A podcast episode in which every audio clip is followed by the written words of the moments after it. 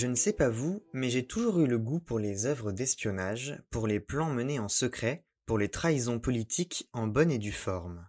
Alors un film avec le mot conspiration dans le titre, cela ne pouvait que me faire tendre l'oreille et ouvrir les yeux. La conspiration du Caire, polar suédois, réalisé par Tariq Saleh, avait d'entrée de jeu toutes mes faveurs. Les projecteurs d'écran s'allument lentement, bande annonce.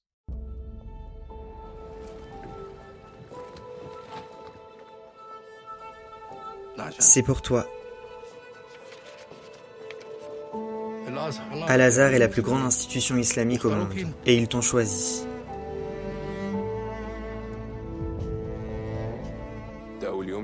T'es nouveau ici? Oui, je viens d'arriver. Bienvenue. Ça va, Sheikh? Comme vous le savez, le grand imam est mort hier. Le choix du prochain grand imam est une question de sécurité nationale. La présidence veut Beblaoui. Faites en sorte qu'il soit élu. Je suis découvert, vous devez me laisser partir. Trouve-moi un nouvel ange, un nouvel étudiant sans aucun lien. Adam est l'exemple même de l'étudiant modèle. T'as pas de famille au Caire? Non, on veut que tu nous aides. On pense que les frères musulmans ont infiltré Al-Azhar. Tu pries et tu observes qui d'autre prie. Apprends à les connaître, apprends leur nom.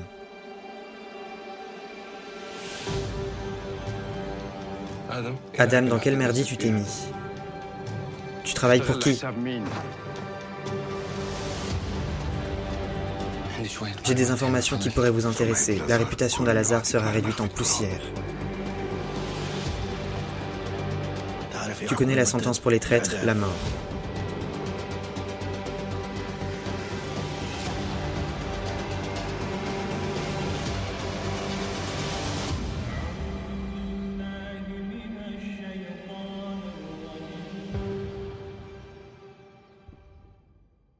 Sur le papier, ce projet promettait d'être alléchant.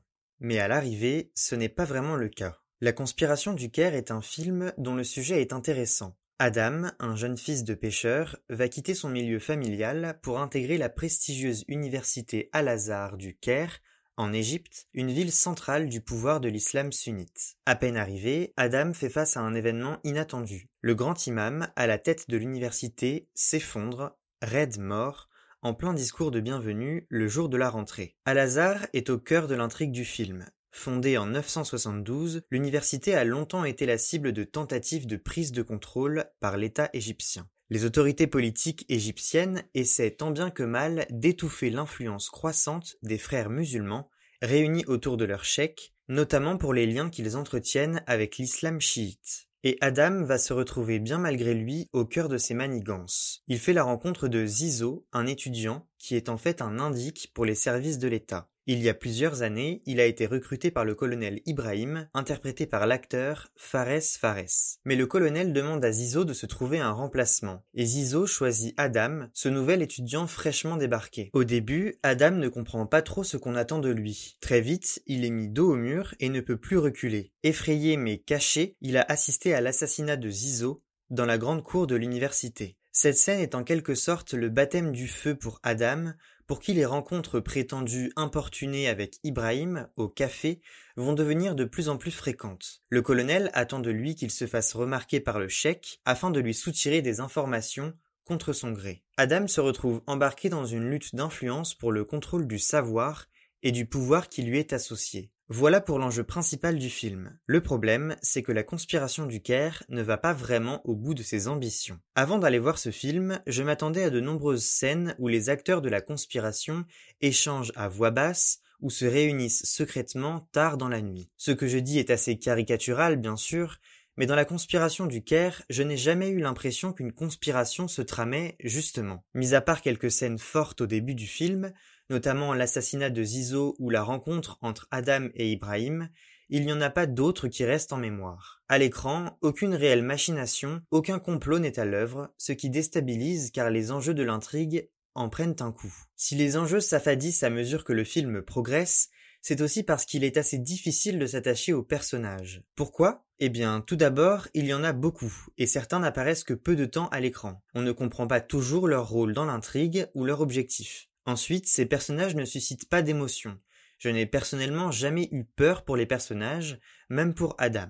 C'est là un des défauts du film. Alors qu'il est censé mettre en scène une conspiration politico-religieuse aux conséquences potentiellement funestes pour ceux qui y sont rattachés de près ou de loin, il n'instille jamais l'angoisse, l'inquiétude ou la peur chez les spectateurs au sujet des personnages. Difficile de croire donc qu'un personnage est en danger et pourrait perdre la vie quand l'absence de tension est remarquable. La conspiration du Caire manque de moments d'adrénaline, de scènes posant clairement les enjeux pour les personnages. Et ce manque joue aussi sur le rythme du film qui dure plus de deux heures. Les avancées dans l'intrigue sont assez lentes, si bien qu'il ne s'y passe pas grand chose. Je suis aussi assez déçu au sujet du traitement des questions politiques un point qui aurait dû prendre plus de place dans l'intrigue. Le film manque de profondeur et de substance à mon goût. Quant à son dénouement, il est assez fade et ne marque pas les esprits. Le personnage d'Adam est toutefois un des bons éléments du film. De la première scène où il pêche avec son père sur un petit rafio à la dernière scène, il a connu une évolution. C'est agréable car cela donne au spectateur le sentiment